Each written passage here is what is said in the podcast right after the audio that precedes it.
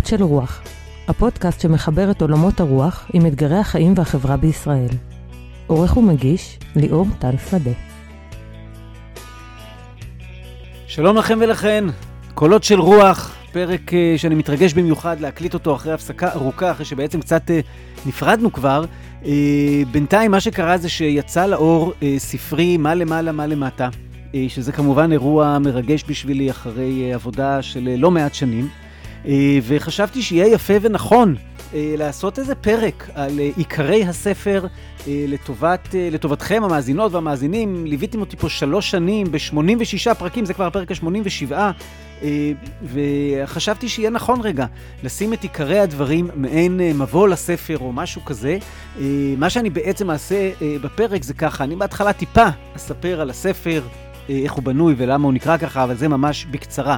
עיקר הפרק אה, יהיה לגעת ברעיונות היסוד של השער הראשון בספר. השער הראשון בספר עוסק בחילוניות, הוא עוסק בהומניזם מלא, איזשהו מושג שאני אה, מפתח אותו שם. אה, הוא עוסק בדרך עץ החיים, הוא עוסק במושג דיאלוג אוהב, הוא עוסק במפגש בין החילוניות וההומניזם המלא באמצעות דיאלוג אוהב ליהדות. ובעצם אה, ככה אנחנו יכולים לארוז את הרעיון הזה של אה, דיאלוג אוהב עם היהדות. הספר נקרא מה למעלה, מה למטה, כשהתת כותרת שלו זה אה, אה, הומניזם חילוני בדיאלוג אוהב עם היהדות. למה קראתי לספר מה למעלה, מה למטה? טוב שאתם שואלים. אז קראתי לספר מה למעלה, מה למטה, כי זה ציטוט מהמשנה שהתגלגל להרבה מקומות במהלך השנים, ותוכלו למצוא אותו אצל אה, אה, הוגים אה, אה, רבים ביהדות, אצל פוסקי הלכה רבים ביהדות, והרעיון במשנה אומר ככה: כל המסתכל בארבעה דברים, ראוי לו כאילו לא בא לעולם. יש ארבע שאלות שאסור להתבונן בהם, אסור לשאול אותם, אסור לחקור אותם, ואם עשית את זה, ואם עשית את זה, היה עדיף כבר שלא תהיה. ומה זה ארבע השאלות האלו? מה למעלה, מה למטה, מה לפנים ומה לאחור. מה למעלה, מסבירה הגמרא, מה נמצא אה, באלוהות. מה למטה זה לחקור את השאול, מה לפנים זה מה יהיה אחרי, אה, באחרית הימים, ומה לאחור זה מה היה בטרם נברא העולם. מה שמנסים פה בעצם אה, חז"לנו זה למסגר אה, את השיח, להגביל אותו, לגדור, לגדור את השיח, ולהגיד, בתוך זה אפשר לדבר, אבל את השאלות האלה ומעבר להן אסור לשאול. ושנים אחרי זה, הרבה שנים אחרי זה, מגיע חיים נחמן ביאליק אה, וכותב את שירו הנפלא על הנדנדה, שיר הילדים, נד נד נד נד רד עליה לב הרד, ומחליט לשאול את השאלות האלו, כן? נד נד נד נד רד עליה לב הרד, מה למעלה, מה למטה? והוא עונה, רק אני, אני ואתה. זאת תשובתו החילונית של ביאליק. אם תרצו אה, בצורה רכה יותר, אז הוא שואל מה למעלה ולא עונה, ואז הוא שואל מה למטה, ועונה רק אני ואתה. והוא ממשיך לשנינו שקולים במאזניים בין הארץ לשמיים, שזה בעצם מחזיק שני רעיונות. זה גם מחזיק את הרעיון של שוויון ערך האדם, כן, שנינו שקולים במאזניים בין הארץ לשמיים, אבל זה מחזיק עוד רעיון. הלמעלה ולמטה אצל ביאליק מסמלים את עולמות הרוח ואת עולמות המעשה, החומר, הפוליטיקה, הכלכלה, היישום דה פקטו בתוך העולם. וביאליק היה עסוק מאוד בהתנדנדות הזאת, בין מה שלמעלה למה שלמטה. אמ, ובנאום שהוא נשא פעם, הוא, הוא מצטט אה, אה, ברייתא אה, מדרשית של, יש בה מחלוקת בין בית הלל לבית שמאי. המחלוקת שואלת מה נברא קודם, השמיים או הארץ. הרעיון של מה נברא קודם השמיים או הארץ, כן, הרי הם לא באמת רבו על מה נברא קודם השמיים או הארץ, זה לא, אלא הם רבו על מה חשוב יותר, מה קודם למה, מה, מה, מה צריך לקבוע.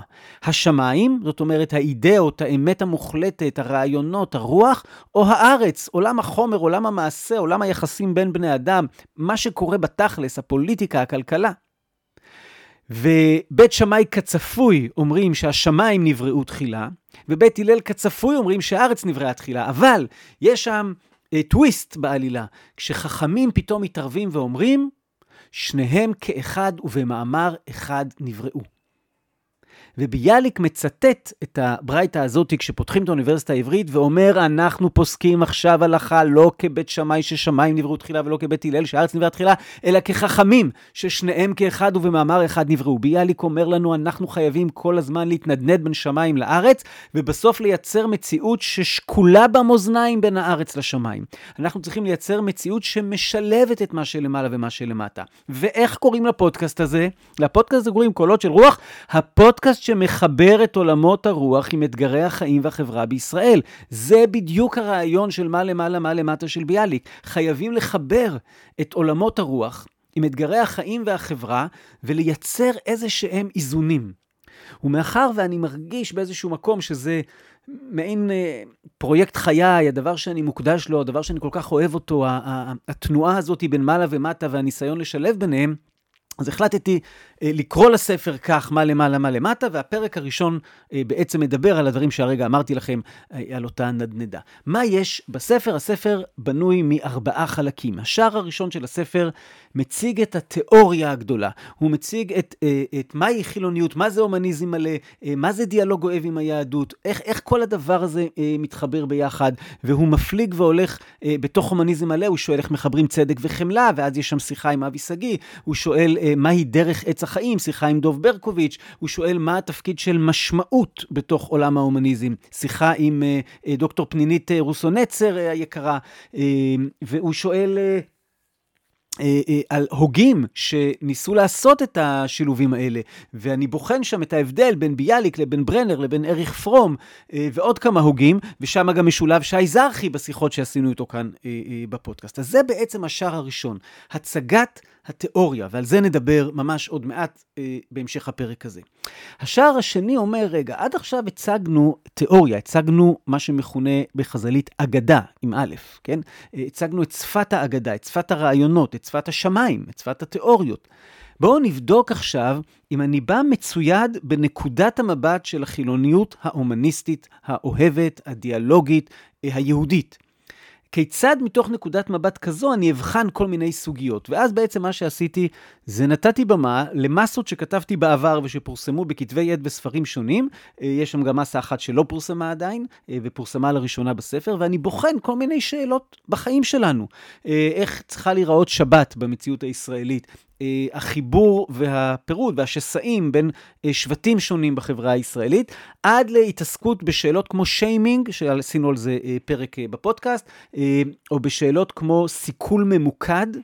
דרך מצווה הבאה בעבירה וכאלה, אז זה השער השני של הספר, לא ניגע בו בפרק הזה. השער השלישי של הספר הוא קריאה בספר בראשית, שבה אני פשוט כותב איזה שני עמודים על כל אחת מהפרשות של ספר בראשית, ומנסה לראות מה קורה כשעיניים אה, הומניסטיות חילוניות אוהבות פוגשות את הטקסט הזה של ספר בראשית. אה, גם זה מקבץ בעצם של דברים ברובם שכתבתי אה, במהלך 20 השנים האחרונות.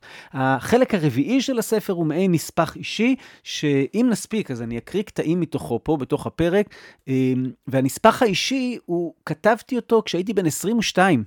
לפני הרבה הרבה שנים, הספר יוצא עכשיו שאני בן 46, אמ, אבל אחרי 24 שנה החלטתי, יאללה, לא, לא נראה את זה רק לאנשים הכי קרובים לי, קצת קצת שיפוצים, קצת קצת שינויים, אבל ממש טיפונת, ושמתי את זה כמו שזה, זה, החלק האחרון כתוב אחרת, הוא כתוב בחריזה, הוא כתוב בשורות קצרות, הוא כתוב עם אה, הרבה ציטוטים, הוא כתוב אה, בשפה קצת שונה, והוא מתעסק אה, בתהליך ההתבגרות האישי שאני עברתי, שבתוכו כולל גם את תהליך אובדן האמונה אה, וגיבוש הזהות היהודית החילונית, אבל הוא מתעסק גם במיניות, והוא מתעסק באהבה, והוא מתעסק ב, אה, במה שמתעסק בו אה, נער.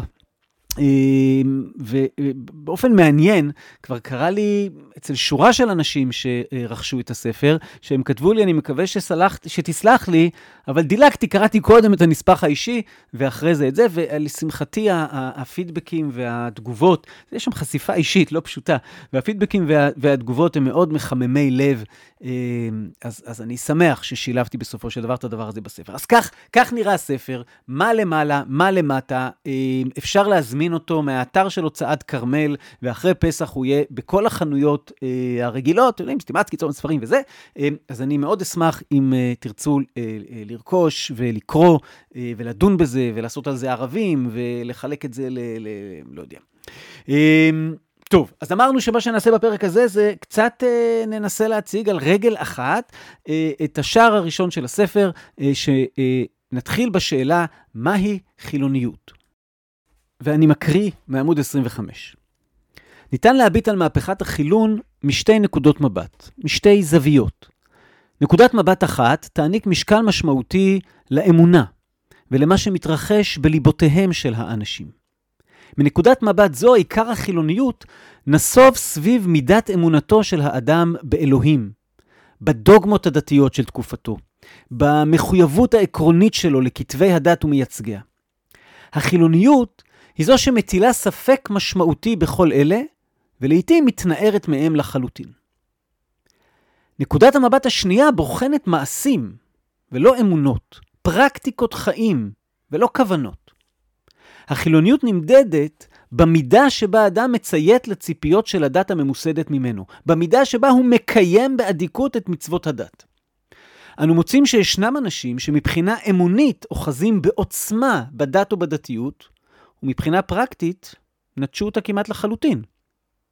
אנו מוצאים מנגד אנשים שפרקטית נצמדים לדרישות הדת, ובמקרה היהודי לדרישות ההלכה, אך מבחינה אמונית הם חדלו כמעט לחלוטין להאמין בהשגחת אלוהים או במקורם העל-אנושי של כתבי הקודש. ובשעה שהדעת לא מכתיבה לנו אה, מה להרגיש, מה לחשוב, במה להאמין. והדת לא מכתיבה לנו מה לעשות וכיצד להגיב, ולא אומרת לנו מהו הטוב ומהו הרע, ובאיזה דברים אין טוב ואין רע. אנחנו נותרים בעצם עם האחריות הזאת של למלא לעצמנו את, ה, את החיים שלנו במשמעות משלנו, ולהחליט בעצמנו מהו התוכן של המושג הזה שנקרא טוב, ומהו התוכן הזה של המושג הזה שנקרא רע, ואיפה יש דברים שאנחנו רוצים להיאבק עליהם כדי שיהיו חלק מהעולם הזה עבור כולם, ואיפה יש דברים שאנחנו אומרים, צדיק באמונתו יחיה וכל אחד יעשה את מה שהוא הכי חושב שנכון לעשות. כל השאלות הגדולות האלו של אה, אה, החיים של, הייתי אומר, משמעות החיים, ניצבות בפני התקופה החילונית, שהיא, אני יודע שכולם אומרים שאנחנו חיים בתקופה פוסט-חילונית, והחילוניות עברה מן העולם בהרבה מובנים, אני, אני לא מקבל את כל הדברים האלה. אנחנו חיים עמוק בתוך תקופה חילונית, שיש לה עכשיו כל מיני גילויים חדשים. ובתוך התקופה הזאת, אה, האוטונומיה של האדם, אוטונומיה שממש כפויה עליו, כמה שזה נשמע אבסורד, כן? סרטה כבר אמר לנו שהאדם נדון להיות חופשי. האוטונומיה שלנו להכריע על דרכנו, עם כל ההשפעות שיש אלינו, ועם זה שברור שאנחנו לא חופשיים, לא מהשפעות פסיכולוגיות ולא מהשפעות חברתיות, האוטונומיה הזאת מקבלת מקום מרכזי ביותר. ואז המושג משמעות והמושג אחריות הולכים ביחד, והם דורשים מאיתנו כל מיני דברים. זה אולי מזכיר את הפרק שעשינו בפודקאסט עם אה, פנינית רוסוניצר הנפלאה והנהדרת שעוסקת במושג המשמעות. אה, הפרק הזה בפודקאסט הפך להיות פרק בספר, אבל בואו עכשיו רק ניזכר באיזה קמצוץ קטן מתוכו. יש דברים שנופלים עלינו, אבל מה שאנחנו כן יכולים לבחור, וזה הרבה פעמים קשה לזהות את זה, אומר בין הגירוי לתגובה יש רווח. והרווח הזה, וככל שאני מתאמן בלשים לב לזה, אני יכולה להגדיל את הרווח הזה, ולראות איפה אני יכולה לקחת אחריות, אפילו, כמו שאתה אומר, החירות הקטנה הזאת, של, הוא אומר, אותם אנשים שנכנסו לתאי הגזים עם שמע ישראל על שפתיהם. זאת אומרת, היכולת, כמו שאמרת, לשאת בגאון, או לראות איך אני, מה אני יכול לעשות בכל זאת מהמצב הזה. ו, אה, וזה משהו שאני הרבה פעמים אומרת, המילה משמעות יושבת על המילה לשמוע ומשמעת. משמעת במובן שזה דורש מאמץ מכוון, זה משהו שאתה עושה, אם תרצה, אה, ריטואלים, כמו שיש לנו בדת, או סדירויות, שגרות, זה משהו שעושים באופן קבוע, והיכולת שלי להקשיב. הוא קורא לזה האוזן השלישית. זה להקשיב, בין אם זה המטפל שמקשיב לעוד רבדים, ובין אם זה אני שמקשיבה לעוד רבדים בחיים ורואה רמזי משמעות במציאות הרגילה, אה, ואפילו בסבל. אז עומד לו אותו אדם אה, שכבר... לא מקבל את המשמעות שלו מלמעלה. וכשהוא כשהוא צריך להגיב לאירוע מסוים, כשקורה לו משהו בחיים, התגובה שלו לא מוכנה מראש, והיא לא כתובה בשום ספר, ואין איזו סמכות קדושה שיכולה להגיד לו אה, מה מצפים ממנו מלמעלה אה, לעשות עכשיו. והוא במבוכה. אני לפחות מקווה בשבילו שהוא במבוכה. ואני יכול אה, להעיד על המבוכה של עצמי הרבה פעמים בתוך הרגעים האלה. ובתוך כל המבוכה הזאת, אה, אנשים בונים לעצמם את עולמם הערכי, בונים לעצמם את האחריות שלהם, בונים לעצמם את המשמעות שלהם, והם מכוננים באופן הזה את הטוב ואת הרע שלהם. מתוך המבוכה הזאת, אני בספר מדבר על תפיסה שנקראת הומניזם מלא, שבו אני מנסה רגע לשרטט את אחת האפשרויות אה, שאני מאוד מאמין בה, אה, להתמודד עם חלק מהדברים שהעולם הזה מזמן. והתפיסה של ההומניזם המלא אה, כוללת, אפשר, אפשר לנסות לדמיין אותה כ... אני יודע, משולש כזה או פירמידה, ש, שכולל בסיס, קומת אמצע ואת הקומה העליונה, שאליה אנחנו שואפים, אבל לא תמיד מגיעים אליה. והאחד תלוי בשני בדרך כלל, כי אם זה לא יושב על הבסיס, אז זה, זה מתפרק. אה, ואני אנסה לתאר את זה כפי שאני עושה בספר, דרך אה, שלושה מושגי יסוד יהודיים, דרך שלושה פסוקים. בבסיס המבנה הזה נמצא הרעיון שכל אדם נברא בצלם, שהוא בעצם הרעיון, שוב, זה לא ניסיון להגיד משהו אה, מציאותי, אונתולוגי, כן, אה, אה, שכך זה קרה, אלא זה רעיון עומק שאומר, יש משהו אלוהי במובן שאנחנו מדמיינים את האלוהות אה, בכל אדם. כל אדם הולך בעולם עם איזה זכויות שמגיעות לו. כל אדם הולך בעולם עם איזה חובות שיש לו בגלל שהוא בצלם אלוהים. כל, כל העולם הזה של צדק טמון בתוך המטאפורה הגדולה של אדם נברא בצלם אלוהים. והצדק דורש ממני להתייחס לכל אדם שכזה. ככזה, סליחה. וכשאני מתייחס לכל אדם ככזה, זה, זה ייצור עכשיו סט של חוקים וסט של כללים שאומרים כיצד עליי להתנהג כלפי כל אדם, באשר הוא אדם, בלי הבדל בין אנשים. הקומה מעל, כשאנחנו מטפסים במעלה ההומניזם, אומרת לא תעמוד על דם רעך. ואפשר להגיד שהיא היא משתלשלת מתוך הסיפור הזה של צלם אלוהים, אבל היא, היא כבר לוקחת אותנו לאתגר מעבר. לא תעמוד על דם רעך אומר שכשאני רואה אדם בצרה, כמובן, כוונה לצרה אה, אה, עמוקה, רצינית, כן, ממטאפורה של דם. כשאני רואה אדם בצרה, אסור לי להתעלם. אסור לי לעמוד. אני צריך לעשות משהו. אני לא יכול להשאיר אותו בצרתו ולהגיד, זה לא העניין שלי, לא אני גרמתי לו לצרה הזאת. אלא זה דוחף אותנו לעבר, אה, זה כבר מעבר לעולמות הצדק גם. כי הצדק לכאורה אומר, אם פגעת במישהו, תשלם. אם הפרעת למישהו, יש לך חוב כלפיו. אם עשית משהו שגרם למישהו עכשיו לסבול, אתה צריך עכשיו לעזור לו. לא תעמוד לדם רעך, אומר, אני לא קשור לסיטואציה בכלל. ועדיין אני לא עומד. זה מכניס אל תוך עולמות הצדק את העולם של החמלה. העולם של העמידה עם אדם. פשוט מתוקף זה שנתקלתי בו עכשיו ואני חומל עליו. והקומה העליונה ביותר כבר לוקחת את זה אה, להתנהלות כלפי כל אדם מתוך דאגה, מתוך אחריות, מתוך כבוד, בניסיון להבין מיהו האדם הספציפי הזה, האישיות הספציפית הזאת ומה הוא צריך. זה הרעיון של ואהבת לרעך כמוך, ומי שמתעקש לפרש את רעך בתור רק זה שבמעגלים הקרובים אליך, זה גם הרעיון של אהבת הגר. כן, כאזרח מכם יהיה לכם הגר הגר איתכם, ואהבת לא כמוך. הרעיון של לחיות מתוך אהבה. עשינו על זה סדרה שלמה בפודקאסט, ויש פרק שנקרא, נדמה לי, לחיות מתוך אהבה. אה, ארבעת המרכיבים המרכזיים של אהבה, שציינתי קודם, דאגה, אחריות, יחס כבוד וידיעה, זה מרכיבים שפרום מציין, פרק הפיילוט, פרק הפתיחה של הפודקאסט, אה, לפני 87 פרקים עסק בזה, באהבה לפי פרום. אז אני מבסס איזה יחס אובייקטיבי של צדק כלפי כל אדם על בסיס צלם אלוהים, אבל אני מצליח לחרוג ממנו לעבר משהו שכבר רואה את האדם הפרטי ונמצא איתו בצרתו, מתוך המקום של אה, לא תעמוד אדם רעך, המקום של החמלה, ואני שואף כל הזמן להיות מישהו שמצליח להתייחס באהבה, בדאגה, מתוך אחריות, מתוך כבוד למישהו, מתוך ידיעה אה, לאדם שנמצא מולי. ולזה אני מכנה הומניזם מלא, כי הרבה פעמים כשמדברים על הומניזם, מדברים על הומניזם שלטעמי הוא חסר. הוא עוסק רק בקומת היסוד, הוא עוסק רק בזכויות האדם. ההומניזם המלא מכיר במלאות הגדולה של האדם, והמלאות הגדולה של האדם כמובן כוללת גם את היחס הזה של אכפתיות ושל חמלה, וגם את ה... אה, אה, זה שהאדם הוא חלק ממשהו, הוא חלק מתרבות, הוא חלק מקהילה, הוא חלק מקבוצה. ואז אני צריך גם לתת כבוד לזה ולהתייחס לקבוצה האחרת. עכשיו, כמובן, יש לזה גבולות. אבל רגע לפני שאנחנו רוצים להתעסק בשאלת הגבולות, צריך רגע לקבל את עצם המבנה הזה. מי שעוקבים אחרי הפודקאסט יודעים שעשיתי פה שני פרקים עם פרופסור אבי שגיא, שהוא גם אה, אה, עורך הסדרה של פרשנות ותרבות, שדרכה יצא הספר. עשינו שני פרקים מפרופסור אבי שגיא על הנושא של צדק וחמלה, ולשילוב הזה בין צדק לחמלה. אז אולי נשמע קצת עכשיו, מתוך, אותו, מתוך הפרק הראשון, מתוך אותם שני פרקים, אה, על מושג החמלה.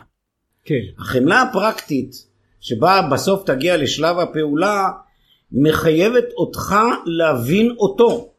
איך אתה מבין אותו זה כבר שאלה מורכבת, יש לנו מנגנונים גדולים להבנה. הרגע הקריטי זהו ויתור על ההסבר לטובת על ההבנה. זאת אומרת, אתן לך דוגמה דווקא מהימים הללו של קורונה, ההתייחסות של חלק בציבוריות הישראלית לעולם החרדי. כיוון שאני קרוב אליהם רוב ימי חיי הבוגרים חייתי ביני, ביניהם ואני אומר מצהיר קבל עם ועדה זו סוג אוכלוסייה שמדברת אליי עמוקות למרות שאינני חרדי. נתנו הסברים להם. הנחנו שהם עושים כך או אחרת מפני ש. לא הבנו אותם, לא הקשבנו להם, לא הבנו את הסבל הספציפי שלהם במציאות הזאת. לזה אני מתכוון. להבין מחייב אותך לוותר על הריבונות שלך. אנחנו מבינים את זה בהרבה מרחבים בחיינו. אנחנו יודעים שאינני יכול לאהוב את מי שאני אוהב אם אני לא מוותר על עצמי, כי אם אני אוהב להיות אוהב, זאת לא אהבה. לפנות מקום לזולת זה תנאי הכרחי לאהבה. זה מה שאתה מנגיד בין ריבונות לבין נסיגה, נ... שאולי כן. אולי זה גם פסיכולוגית קצת אה, מה שאנחנו מכנים לצמצם את האגו ולפתוח מקום אני לאחר. יודע, אני אנצח בצורה הרבה יותר קיצונית, לצאת מהנרקיסיות שלנו. כן. זאת אומרת, אנחנו לא יצורים שאנחנו מועילים בטובנו לצאת החוצה אל האחר, הוא נמצא שם. אני יכול להתעלם ממנו. נחשוב על התופעה הנוראה ביותר בהיסטוריה של ימינו, של העידן המודרני, הנאצים לא ראו יהודים. זאת אומרת, הם ראו משהו, אבל הם לא ראו אותם בסבלם, בכאבם, כי הם ראו עליהם, הם הפכו אותם לאובייקטים שלהם. אובייקטיפיקציה, דמוניזציה, ביטול של הצורך להקשיב, זה אופנים ברורים של אי הבנה. בעמוד 36 בספר כתבתי, להיות אדם אוהב. ראשית כל ולפני כל דבר אחר, ואולי גם באחריתו. להיות אדם אוהב.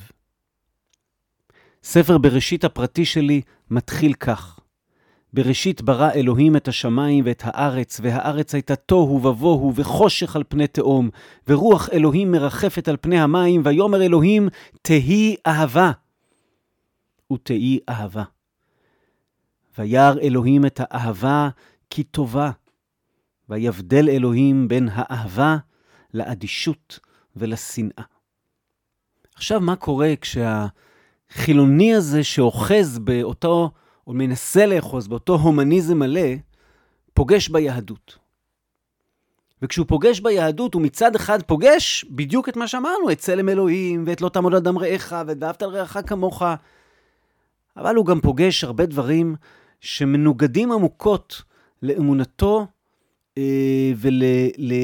ולדרך שבה הוא רוצה לחיות את חייו ולהומניזם המלא שלו. ברור מדוע זה מנוגד לחילוניות שלו. כן, ששמה את, ה, את הדת אה, אה, בשוליים ושלא מקבלת יותר את הסמכות הקדושה ואת הסמכות ההלכתית, את הסמכות הרבנית. אבל אם נסתכל על ה, אה, מהתורה ועד ההלכה, אז אנחנו מבין גם מדוע ההומניזם לא יכול לקבל את היהדות. כן, צריך להבין את הדקות פה. ביהדות יש יסודות מדהימים של הומניזם, אבל היהדות היא לא הומניסטית. ועכשיו אתה עומד מול הדת בצורתה ההלכתית. ואתה פוגש דברים קשים מאוד מנקודת מבט הומניסטית, מספיק שנפנה את המבט לסוגיות של מגדר, ועשינו סדרה בפודקאסט של מספר פרקים על פמיניזם, ונראה שיש פער עצום וכואב והתנגשות לא פשוטה הרבה פעמים בין ההלכה לבין ההומניזם, אפילו רק במובן הבסיסי ביותר שלו של צלם אלוהים שבאדם. ודאי אם אנחנו רוצים לטפס במעלה סולם ההומניזם לעבר לא תעמוד ולעבר ואהבת לרעך. אז באיזה אופן אנחנו אמורים, אני אמור בתור חילוני, הומניסט שמנסה להיות הומניסט מלא, באיזה אופן אני אמור להתייחס לדבר הזה? מה קורה לי כשאני פוגש את היהדות הזאת? ואני מציע בספר להתייחס למפגש הזה מתוך עמדה של דיאלוג אוהב. ודיאלוג אוהב הפך להיות uh, מושג מרכזי מאוד בתפיסה שאני מבקש להציג. שם הספר הוא מה למעלה מה למטה, תת כותרת הומניזם חילוני בדיאלוג אוהב עם היהדות. אז מה זה דיאלוג? היה איזו סדרה שלמה גם בפודקאסט. Uh, אם נגיד, ננסה להגיד את זה על רגל אחת, דיאלוג זו הסיטואציה שבה אני בא בלב פתוח ובנפש חפצה, שלפגוש את הקוליות שלך או שלך. לשמוע אותך באמת. להיפגש איתך באמת. לראות אותך כפי שאת ולתת לזה להשפיע עליי. לתת לזה לחדור אל תוך עולמי הפרטי. מה שקורה בדיאלוג זה שאנשים משתנים. מה שקורה בדיאלוג זה שהמפגש יוצר משהו חדש. ודיאלוג יכול לבוא מתוך הרבה עמדות נפשיות. ואני מציע לגשת לדיאלוג מתוך אותה עמדה נפשית של אהבה שדיברנו עליה זה עתה. זאת אומרת, להגיע לדיאלוג מתוך מקום של דאגה אמיתית, מתוך מקום שחש אחריות כלפי בן השיח שלי, מתוך מקום שמבקש לכבד את בן השיח שלי, ומבקש לדעת אותו ולהבין אותו, לא להסביר אותו כל הזמן, אלא להבין אותו. להיות בדיאלוג אוהב עם היהדות אומר לפגוש את היהדות על כל מה שהתרבות הזאת מציעה מימי התורה ועד ימינו, בכתובים ובמעשים, לפגוש את זה מתוך דיספוזיציה, מתוך עמדה ראשונית פנימית של דיאלוג אוהב. אני רוצה להיות בדיאלוג עם היהדות הזאת, גם עם החלקים שקשים לי, ואני מתייחס אליהם בדאגה, מתוך אחריות עמוקה כלפיהם, מתוך כבוד אליהם, בניסיון להבין אותם לעומק. אבל, לא copy-paste, לא לקבל אוטומטית, לדעת להיות במחלוקת, לדעת לבקר. אני פוגש את היהדות מתוך עמדה של דיאלוג אוהב, והיא משנה אותי, ואני משנה אותה. בדיאלוג כמו, כמו בדיאלוג. שני הצדדים משתנים. האופן שבו אני אשנה את היהדות זה באמצעות פרשנות, האופן שבו אני אשנה את היהדות זה באמצעות מחלוקות, האופן שבו אני אשנה את היהדות זה באמצעות ההתנהגות שאני אכונן ואעשה בתקופה שלי, בזמן שלי, במשמרת שלי. בפרק אני מציג שורה של הוגים שפוגשים לטעמי את היהדות מתוך עמדה חילונית הומניסטית של דיאלוג אוהב. את ביאליק ואת ברנר ואת אריך פרום, ובהקשרים אחרים קצת את ויקטור פרנקל, את רוזה לוקסמבורג ואת לאה גולדברג. כולם זכו פה לפרקים בפודקאסט, אמ, ובתוך הספר, את השיחות שהיו עם שי זרחי, שיחות אה, נפלאות על ביאליק ועל ברנר, אה, שילבתי אה, בתוך הספר, וברשותכם נשמע עכשיו מספר דקות מתוך הפרק שהיה על ביאליק, כי נדמה לי שביאליק, יש לי לא מעט מחלוקות עם ביאליק, אבל עדיין ביאליק לדעתי הוא אולי ה... הדמות החשובה, המרכזית, המרתקת, הוא בצד פרום, המרתקת ביותר במפגש הזה של הומניזם חילוני בדיאלוג אוהב עם, ה, עם היהדות. אז בואו נשמע רגע על המנגנון שביאליק מזהה של אגדה ושל הלכה בתוך המפגש הזה. ביאליק רואה בהלכה והגדה שני מצבי צבירה של אותו החומר. נניח כמו מים, אז אחד מהם זה קרח ואחד מהם זה מים, כן? שזה בעצם אותו הדבר, רק בשני מצבי צבירה שונים. והוא טוען שהם בעצם עובדים באופן כזה שהם מתחלפים אחד עם השני. עכשיו, מה הוא אומר? אגדה זה העולם הרעיוני, המוסרי, הרוחני, שעומד בבסיסם של גם של מצוות וגם של הלכות חיים, אבל גם בכלל בבסיס החיים. שהוא רך בהרבה, הוא נוזלי יותר. הוא נוזלי, הוא קשה בו... מאוד לתבנת אותו, אבל, אבל יש לו המון כוח על הנפש של האדם, על הנשמה של האדם, והוא האידאה, הוא מצבור הרעיונות והאידאות שעל בסיסם אדם מזהה את עצמו בזהותו וגם מעצב את עולמו, את, את אורחות חייו ואת עולמו ואת יחסיו וכולי. הלכה זה התרגום של האידאות האלה למעשים. הוא רואה את זה כדבר אכזרי ומצמצם, כאילו האידאות הן הרבה יותר uh, פתוחות ועפות באוויר כמו יונים, אבל ההלכה היא התרגום לחיים קונקרטיים, פרקטיים, מעשיים. אכזרי, מצמצם ונפלא.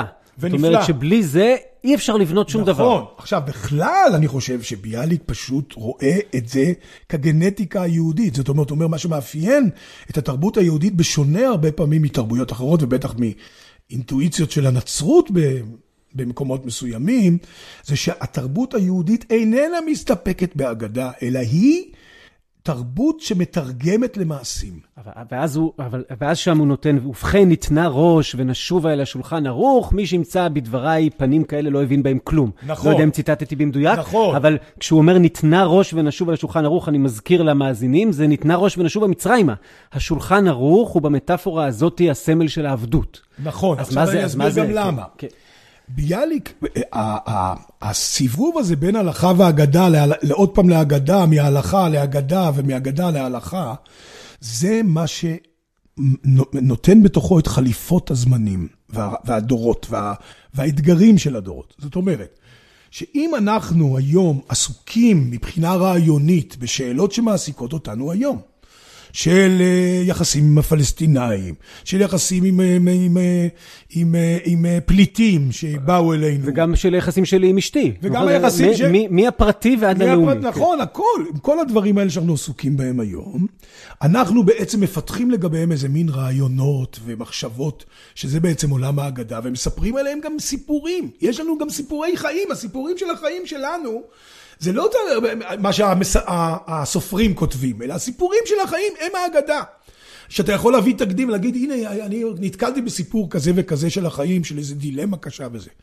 עכשיו, התרגום להלכה הוא זה שלוקח את שאלת החיים הקונקרטית הזאת, שכרגע אני מרגיש אותה כסיפור, ובסופו של דבר מחליט מה עושים איתה. כאילו, איך, איך חיים מצוותית איתה, הלכתית איתה.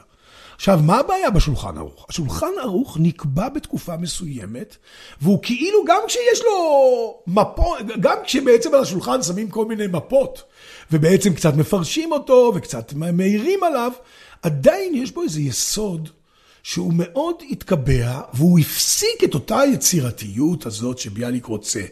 ובמובן מסוים, ביאליק אומר, אנחנו גם זזנו מבחינה רעיונית ורוחנית למקומות אחרים. אנחנו בעולם ליברלי, אנחנו בעולם פתוח, אנחנו בעולם קפיטליסטי, אנחנו בעולם כזה, אנחנו בעולם כזה, ואנחנו צריכים להתמודד עם השאלות האלה.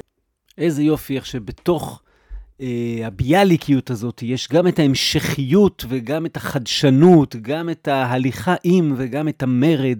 אה, הוא דימה את זה פעם ביאליק למי שחורש בקרקע ישנה עם כלים חדשים. כן, ככה הוא עושה בתוך עולמות הרוח. פה אני אציין איזה תמרור אזהרה. תמרור אזהרה הוא שכשאני אוחז ב, בתרבות יהודית, והיא מאוד חשובה לי, אני עדיין צריך להבין שהתרבות היהודית, ובכלל הלאומיות אגב, באה לשרת את החיים, ולא החיים באים לשרת אותה. ומתוך דתות ומתוך גם תרבויות שונות ומתוך עולמות ערכיים שונים, צמחו תפיסות שהן אה, אה, מצמצמות מאוד את החיותיות שבחיים. והן אה, עושות איזה דיאטה למושגים כמו עונג, ומושגים כמו קדושה, הופכים אצלם ממושגים שיוצרים חיים למושגים שפוגעים בחיים. על זה אני מקדיש מקום בספר בעקבות הפרק גם שעשינו בפודקאסט עם דוב ברקוביץ' כדי להגיד הרעיון של ההומניזם המלא שנמצא בדיאלוג אוהב עם היהדות אמור לייצר את דרך שאנחנו מכנים אותה, דוב ואני, דרך עץ החיים. ולא רק דרך עץ הדעת, כן? בשתי המטאפורות הגדולות האלה של גן עדן, כשיש לנו את עץ, עץ הדעת טוב ורע, ויש את עץ החיים. ודווקא הדרך לעץ החיים כאילו שמורה וקשה מאוד למצוא אותה. ו...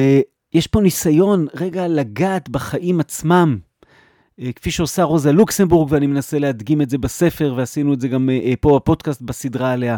אה, וכפי שדוב עצמו, אגב, עושה, דוב גם יצא לו ספר השנה בהוצאת כרמל, ושם הספר הוא דרך עץ החיים, ואני זוכר שהשיחה שלנו בפודקאסט, אחרי שעברנו וערכנו אותו מחדש, מופיעה גם בספר שלו, בספר על דרך עץ החיים. עכשיו, אם מדברים על לראות את האדם כפי שהוא, עם מה שהוא עבר, עם החוויות שלו, עם ההיסטוריה שלו, עם האישיות שלו, עם האופי שלו, עם האהבות שלו וכן הלאה, ומדברים על דרך עץ החיים, אה, אז קשה לעשות את זה, או לא נכון לעשות את זה, באיזה מין שפה מאוד אה, אובייקטיבית גבוהה. אה, ואחד הדרכים שלי להתמודד עם זה בספר היה שהוספתי לספר נספח אישי, שהתלבטתי רבות עם... נכון או לא נכון להכניס אותו, ובסוף הכנסתי, שהוא בעצם סיפור ההתבגרות שלי, כפי שכתבתי אותו בגיל 22, ואני פותח שם, פותח שם הרבה דברים, אה, מעיסוק במיניות ו- ואהבת נעורים ועד לשאלות של אמונה ו- והמציאות הישראלית וכן הלאה, וזה מופיע כעין נספח לספר, אה, ואני אקח עכשיו הרבה אוויר, ואבקש אה, לסיים את הפודקאסט, את הפרק המיוחד הזה של הפודקאסט, אה, בלהקריא כמה קטעים מתוך אה, המסע האישי שלי, כפי שהוא מופיע בפרק הסיום, ש... או בשער הסיום של הספר, שאני מכנה בשם אה, מבוך ללא אל, ובניתי את המבוך הזה בצורה של אה, אה, הזמנה, קבלת פנים, מנה ראשונה, מנה, מנה עיקרית, קינוח, כאילו כמו, כמו הזמנה לסעודה. אני אתחיל אולי בלהקריא מתוך קבלת הפנים. המבוך שלי מגיע לדפים האלה מעט בלוי בקצוות, בהשראה של כמה משוררים ואהבות אבודות. הסיפור של הילד הדתי שלא ראה אלוהים בשמיים או מלאכים באדמה. של המתבגר המאוהב שבכל לילה מחכה לשעה שתיים, כשהשמיים ממש ממש חורים. וההוא שם למעלה כבר נרדם בין העננים, ולא יכול לראות אותו מלטף שדיים, כופר בקדושים, ולא מפסיק לרגע לכתוב שירים. בשלהי לימודיי בתיכון כבר העזתי להתחיל להאמין שאינני מאמין. היו ימים בהם לא ידעתי שזה מותר, שאפשר. עכשיו כבר התחלתי להאמין בחוסר אמונתי, והיא מצידה טפטפה מעצמה כל יום מעט יותר על צינורות נפשי, כמה שנים לפני החלודה. מדי פעם הייתה דליפה קלה, ובין הוודאי והמובן ריחף לו שקט ומפוחד סימן שאלה. אז אנחנו מתחילים לדבר עליי כשאני כבר כמעט מחוסר אלוהים, והאהבה הראשונה שלי מתנפצת במלוא הוד דתיותה, כמו מראה ענקית מפגיעת אבן, לאלפי רסיסי זכוכית קטנטנים וחדים. ואני מביט בהם ורואה מבעד דמעה את עצמי מפוזר לחתיכות על הרצפה. יש לי חדר קטן וחשוך, אין בו אור או אל, אבל יש בו אלפי רסיסים פזורים, ואני לא מפסיק לדרוך עליהם וליילל. מנסה להפוך את הדם שמתחיל לגור מרגליי למילים. וקשה לי. פעם ישבנו בלילה בחוף הים, שתי מילים שמיד מזכירות לי אותה, לילה וים. וערב שלם לא נגענו. עכשיו, עדיין קשה לי למצוא לילה טהור כמו הלילה ההוא, המוזהב. בשיא בריזת החופים ישבתי צמוד אליה, ולא הצלחתי לנשום. היא הייתה כל חלומותיי וקצת יותר מזה. היה לה שיער ריחני ומלטף שהגיע בטלטוליו עד לאמצע גבה, וזוג עיני דבש ענקיות שקיבלו גוון ירוק שהשמש האירה לתוכן. היא תמיד צחקה, ורק אני ידעתי כמה היא עצובה. והיא אהבה אותי. היא אהבה אותי יותר מכפי שחשבתי שאפשר לאהוב. כל לילה הוצאתי מכף רגלי עוד רסיס, ונדרתי לה עוד נדר, ובעיוורון גילי בין הדמעות והדם, לא ידעתי שמשהו כאן לא כל כך בסדר. דקלמתי את אריך פרום. באהבה מוצא אתה את הפרדוקס של שתי נפשות שהיו לאחת, ובכל זאת נותרו שתיים. ואני לא ראיתי שום פרדוקס, והייתי שתיים, עד ההתנפצות. אחרי ההתנפצות כמעט שנגמרה מכסת התמימות. נותרה הרבה אכפתיות, נותר הרבה לכלוך, ומין, לא ממש, לא אמיתי. מין של כאילו, מבית היוצר של הציבור הדתי. בנשיקות הכנסנו אט אט את הלשון, וכף היד התאימה בדיוק לקוטר שדיה, אבל לא היה מה לדבר על החלק התחתון, והייתי נבוך מאוד לספר לה מה קורה לי בתוך התחתונים. אז הבד ספג את נוזלי אהבתי, והמשכנו שנים במין של הדתיים, עד שהוא הפך כמעט קדוש, והתחתונים הפכו ממש רטובים. קצת אחורה לפני שהולכים קדימה. זה התחיל 16 ימים אחרי שנכנסתי לחדרה, וממש אמרתי את המילים. התכופפתי אליה בפחד וביראה, ונתתי לשפתיי דרור של שנייה לגעת בשלה. בלילה ההוא, ב-31 לחודש השביעי למניינם, בשנת 91, בקיץ חם, האדמה לרגע רעדה. וזה הגיוני, כי היינו במעלית. והעולם, כפי שהכרתי אותו עד כה, חדל להתקיים. התמימות, הילדות, הפנטזיות, החלומות, האמונה בעצמי, האמונה בשקיעות, המילים, המנגינות, השירים, הזיכרונות, האנשים, הדיבור, הרצון, שמי התיכון, היום, הים, כולם, כולם. אני מדלג לעמוד 300, קטע 4 בתוך המנה הראשונה. אנשים לא חדלו מלשאול אותי, למה עזבתי את אלוהי? ולא הבינו ששאלתה מקורה בטעות. זה הוא שעזב אותי. הוא עזב אותי טיפין-טיפין משחר נעוריי, עד שבבחרותי נעלם לחלוטין. נטש על מנת שלא לשוב אל חיי. טרוד ומבולבל ביליתי שעות בקריאה ובלימוד, בשיחות, בישיבות, ויותר מכל, במחשבות. רציתי באלוהים, והוא לא היה. בעולם כמות שהוא היום, אין משיכת חוטים בידי האל ניכרת כלל וכלל. כתב האדמו"ר של נעוריי, המשורר הגדול שמעולם לא כתב שיר, הרב שלי באותם ימים, ישעיהו ליבוביץ'.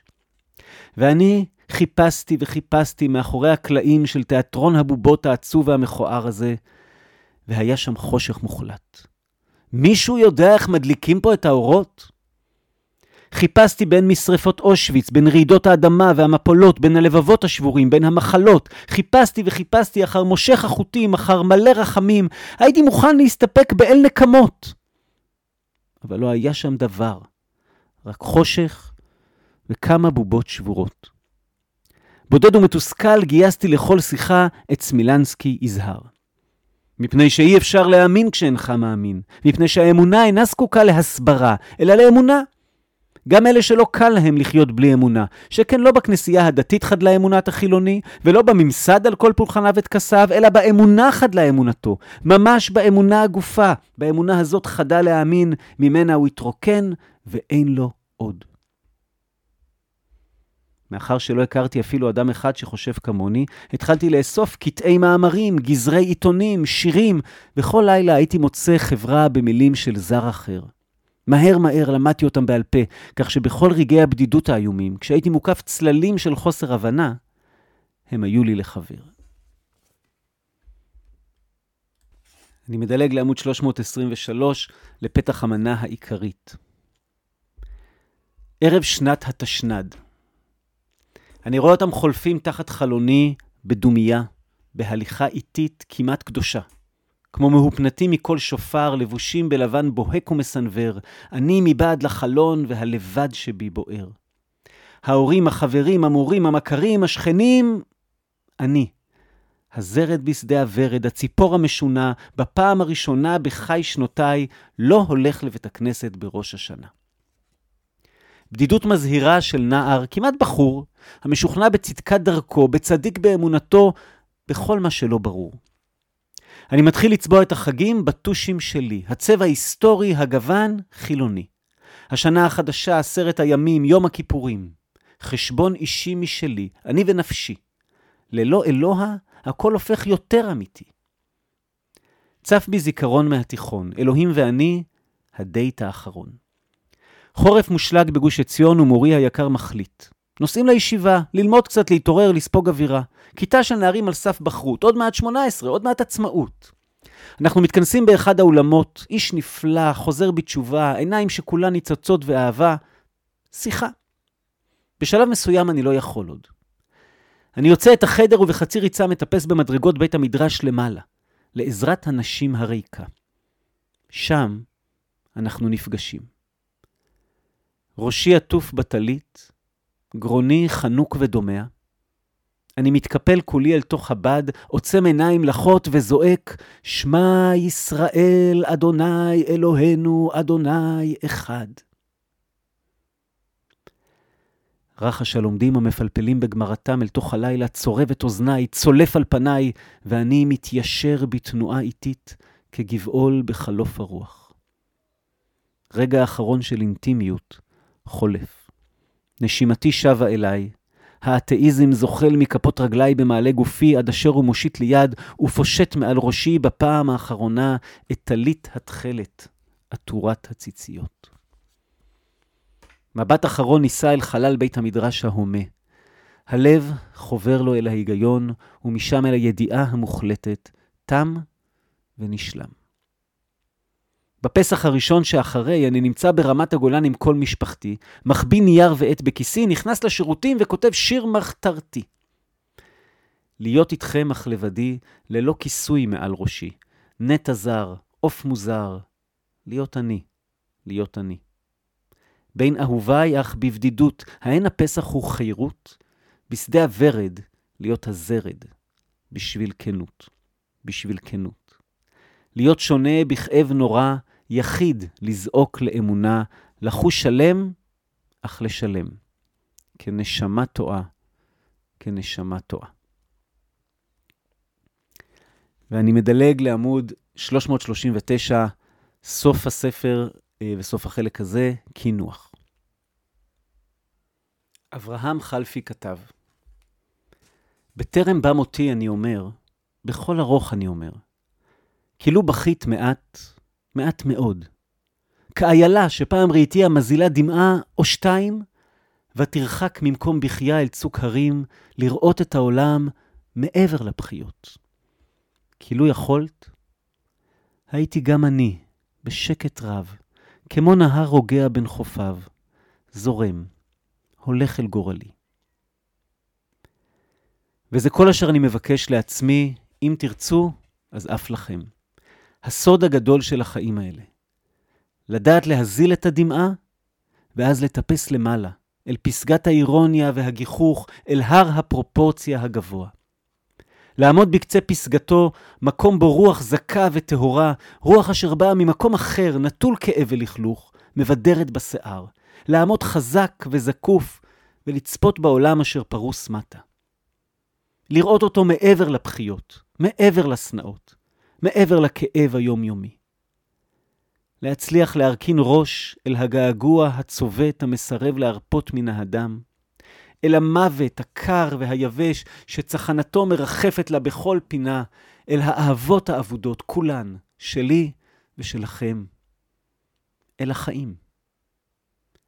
להביט ולראות מעבר.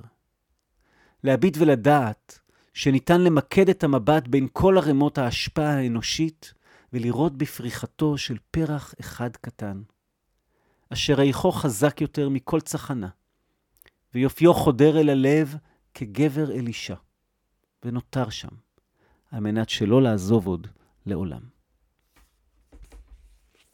וואי וואי, איך מוזר להקריא את זה. אה, חברות וחברים, אה, זהו, מה למעלה, מה למטה. הומניזם חילוני בדיאלוג אוהב עם היהדות, יצא לו לאור, אה, ניתן לרכוש את הספר בכל חנויות הספרים, אני מקווה לפחות, אה, אבל הכי טוב לטעמי, אה, תזמינו אותו מהוצאת כרמל, זה הכי זול שם, והבנתי שזה מגיע עם שליח הביתה ממש מהר. אה, אז תכתבו ב- ב- באינטרנט מה למעלה, מה למטה, הוצאת כרמל. ומי שגר באזור שלי, שזה רמת גן מול הפארק הלאומי, מוזמן אה, לקנות אה, ישירות ממני, אני אביא לו, הוא יכול לבוא לאסוף את הספר, יכולה לבוא לאסוף את הספר. ואני מודה לכם, כי אני חושב שהמסע הזה של הפודקאסט היה מרכזי מאוד, גם במסע של הספר, ולכן גם שילבתי כמה משיחות הפודקאסט בתוך הספר. אז תודה לכם שאתם איתי במסע. אה, ואם אה, תרכשו ותקנו ותקראו, אה, אני מקווה שגם תהנו ושזה יעורר משהו, וכמו תמיד אתם מוזמנות ומוזמנים להגיב גם על הפרק הזה וגם על הספר, אם יהיה לכם את הספר, ואם אתם רוצים לארגן עליו איזה ערב או דברים כאלה, דברו איתי. אני מקליט את זה עכשיו בחול המועד פסח, אז מועדים לשמחה, חגים מוזמנים לששון, שנזכה לאביב של התחדשות ופריחה ויופי וטוב ולחדשות יותר טובות ולחיבורים נהדרים בין מה שלמעלה למה שלמטה. להתראות.